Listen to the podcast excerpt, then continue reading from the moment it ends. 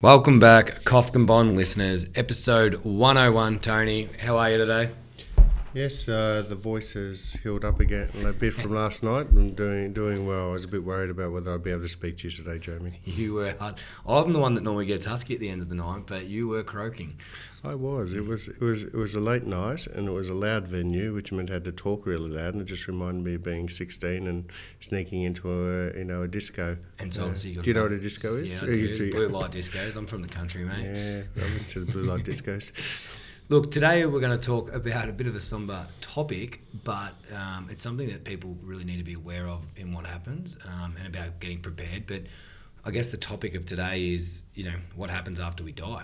No, it's an absolute certainty of life. Yeah. We know one thing's going to happen, don't we? Yeah, that's right. Now, if you've got really good accountants, your taxes might actually be reduced. You know, the famous Winston Churchill quote, two things in life are guaranteed, death and taxes. Yeah. So good accountants might get that reduced. That aside, uh, death, death, death is uh, something that we all hope happens very later on in life, uh, but sometimes it doesn't happen. Yeah. Uh, well, it, and it's something that is very hard to plan around, obviously. And look, it, it probably forms a big part of our job. Um, when clients are coming in, it, it sort of, they've got short-term goals, but we need to consider... Um, if something's to happen. Well, the thing is, is as as we've discussed before, our why in this organisation is the right amount of money to the right person at the right time, tax effectively. And the right time is what we're all hoping for is retirement. Yep. And then uh, a long and healthy life in retirement as well. Whereas uh, though the, the, the right time might be upon passing prematurely. Yeah. Uh, as not planned, you know, in your twenties, thirties, we've did death claim for what a twenty-four-year-old. Yeah. Uh, one stage, so it's um, so I think it was even younger. Um, so, but the, the basis of it is is that you know y- you can die at any time, but when when we do, it's it's basically what happens after death. So I guess, and it's not a religious question, Jamie. No. So people would obviously start with saying, "Well, we should get a will in place." Yeah, and now that's also, there's a couple of things to consider, and first of all is the law. I mean, so what happens upon death in regards to things like funerals, uh, celebrations, et cetera.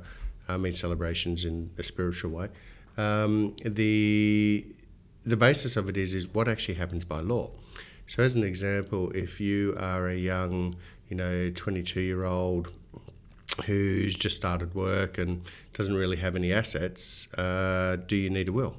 Um, what are you actually leaving behind? Now, what a lot of people don't understand is the only thing that can actually be willed to someone is something that's actually in your name. So a lot of people get very confused by the fact, for example, a superannuation fund, they say, well, it's my super fund.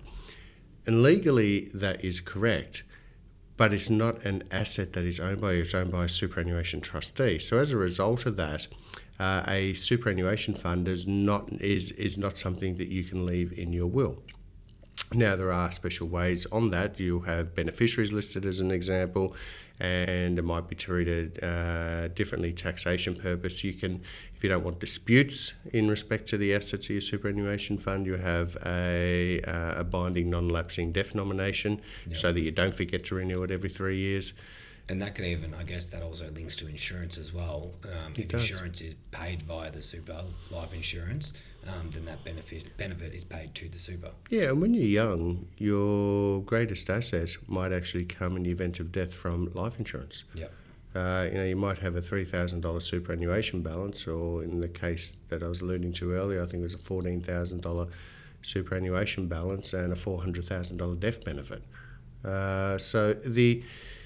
So on that basis, if there's no beneficiaries, that will just go to family, but that can leave everything open to dispute. And if it is, if it does go to a dispute under superannuation law, then it's the determination of the trustees. Yeah. So even if you if you have a binding death nomination, uh, especially if it's a non-lapsing one, good good luck trying to dispute it.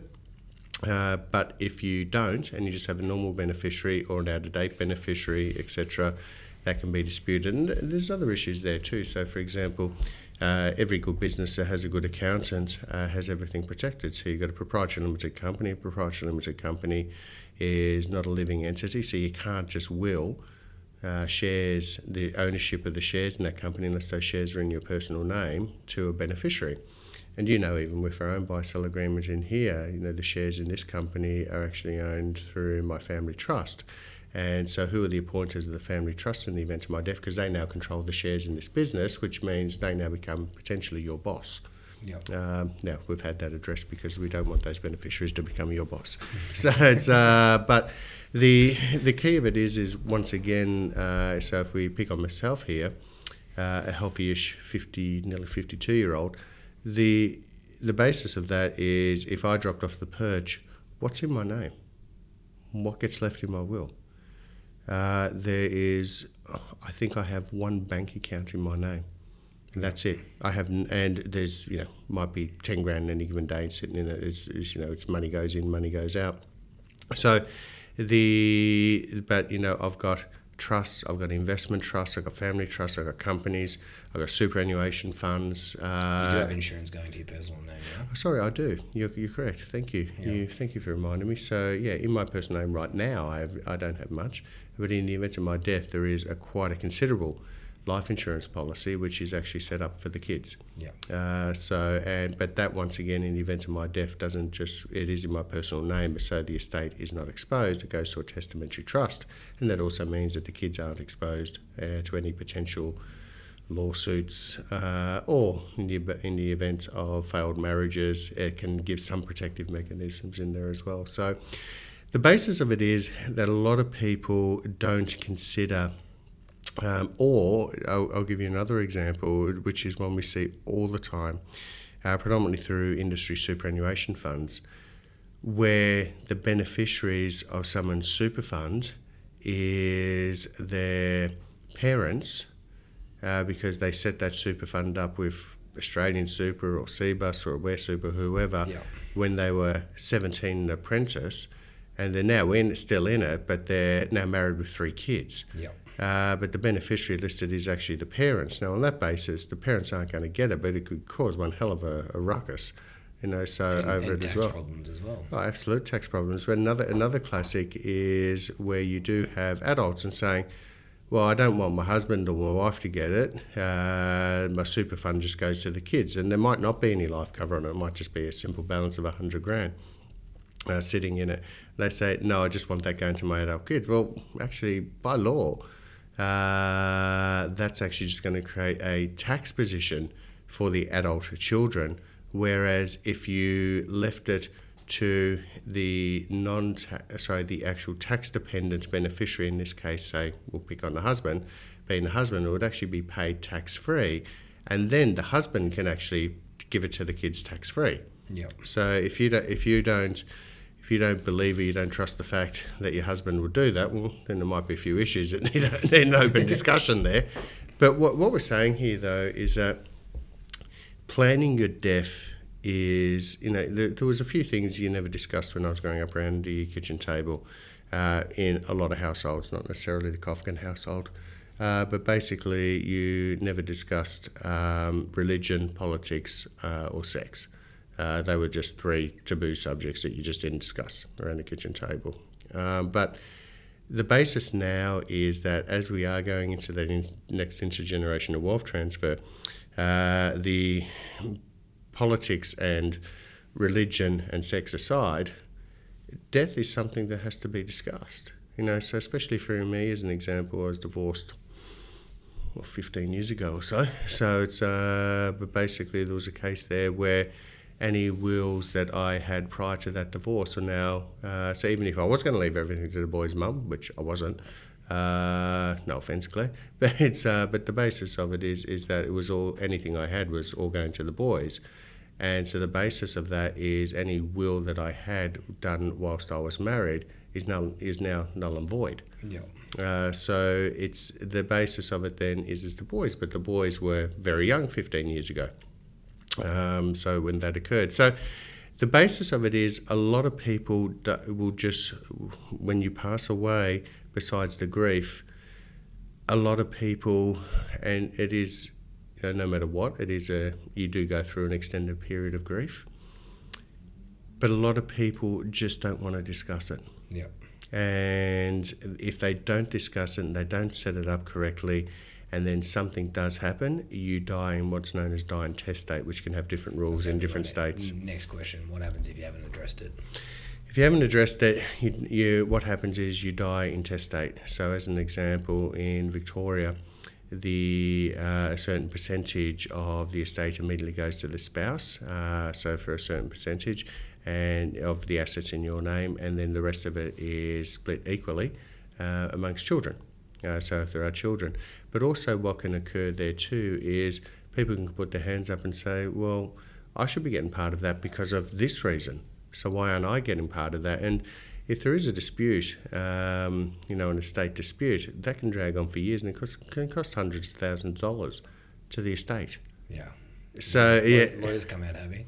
Oh, law, law, lawyers are guaranteed to get paid. The estate actually has to pay uh, any dispute uh, that actually occurs. But there is, you know, in, ensuring that you have a properly documented will, which is a rather dry um, document without any doubt. But I always suggest to clients that if it's not straightforward, have a letter of intention attached to that will. So as an example, if uh, I had a favourite child, which I don't, so, but if I did have a favourite child and I said, Uh, so this child is going to get five percent of the estate and the remainder of the estate, ninety-five percent, is to go to this child and this child's family. And now, if that was just drawn up, because that's all it would state in a will, uh, testamentary trust, reasons why, et cetera, and that can definitely be challenged. So you can go to a court of law, and that is something that can definitely be challenged and will be very hard to enforce. Uh, so there would certainly be a lot of cost a lot of money to actually enforce. But if you have a letter of intent attached to the will where it actually explains your reasoning why, um, that I haven't spoken to child, you know, A for uh, for fifteen years, um, I don't know where they are, uh, last I heard they were a drug addict um, and been divorced three times and Uh, you know, so so based on that, I have absolutely no relationship with, uh, would still like to leave this, you know, some money in the event of them still being alive. Yeah. Uh, but basically, you, you write out your letter of intent, so that's your reasoning why. Once again, it won't necessarily stand up in court, but your letter of intent is certainly taken. Now, disclaimer, disclaimer, disclaimer, disclaimer, I'm not a lawyer.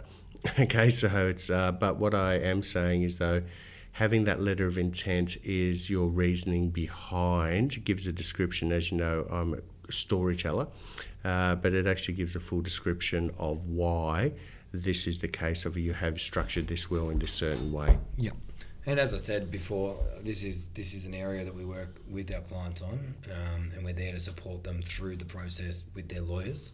And um, that referral, and we work with some great lawyers in this area. We do, and you know, I'm giving a talk on, I think it's the second of June, yeah, in Victoria, so. second of June, yeah. To, you know, one hundred fifty odd uh, financial planners and accountants here in Melbourne. And the basis of it is is why accountants, financial planners and lawyers have to work hand in hand together. So everything I just told or, you know, all of our listeners there is not something that we can implement, but we have to understand it, because if we go and, I mean, the reason why I have insurance in my name was because the kids, for tax purposes, all of a sudden became non-dependents because of their age and work status. So as a result, if I left that insurance to them through my self-managed super fund, it was going to get taxed very heavily. By having it in my personal name, it goes all tax-free. Premiums are exactly the same. So it's just that it's not being paid with, you know, after-tax dollars now. Oh, sorry, it is being paid with after-tax dollars nowadays. But it's not about getting a one thousand dollars tax deduction on the premiums or whatever the case might be, some minimal amount. It's about the estate not having to pay five hundred thousand dollars worth of tax if I did drop dead and there was a claim. Yep. So you have to think of that end benefit. I have insurance in place in the event of my death. I'm hoping that it's a complete waste of money, but if it isn't, why should the kids pay five hundred thousand dollars worth of tax because dad was a bit greedy now and decided, well, I can get it with before tax dollars and maybe save myself a thousand bucks a year? That would just be foolish. Yeah. Yeah. Tony, thanks for today, and uh, we'll catch up next week. Right, absolute pleasure.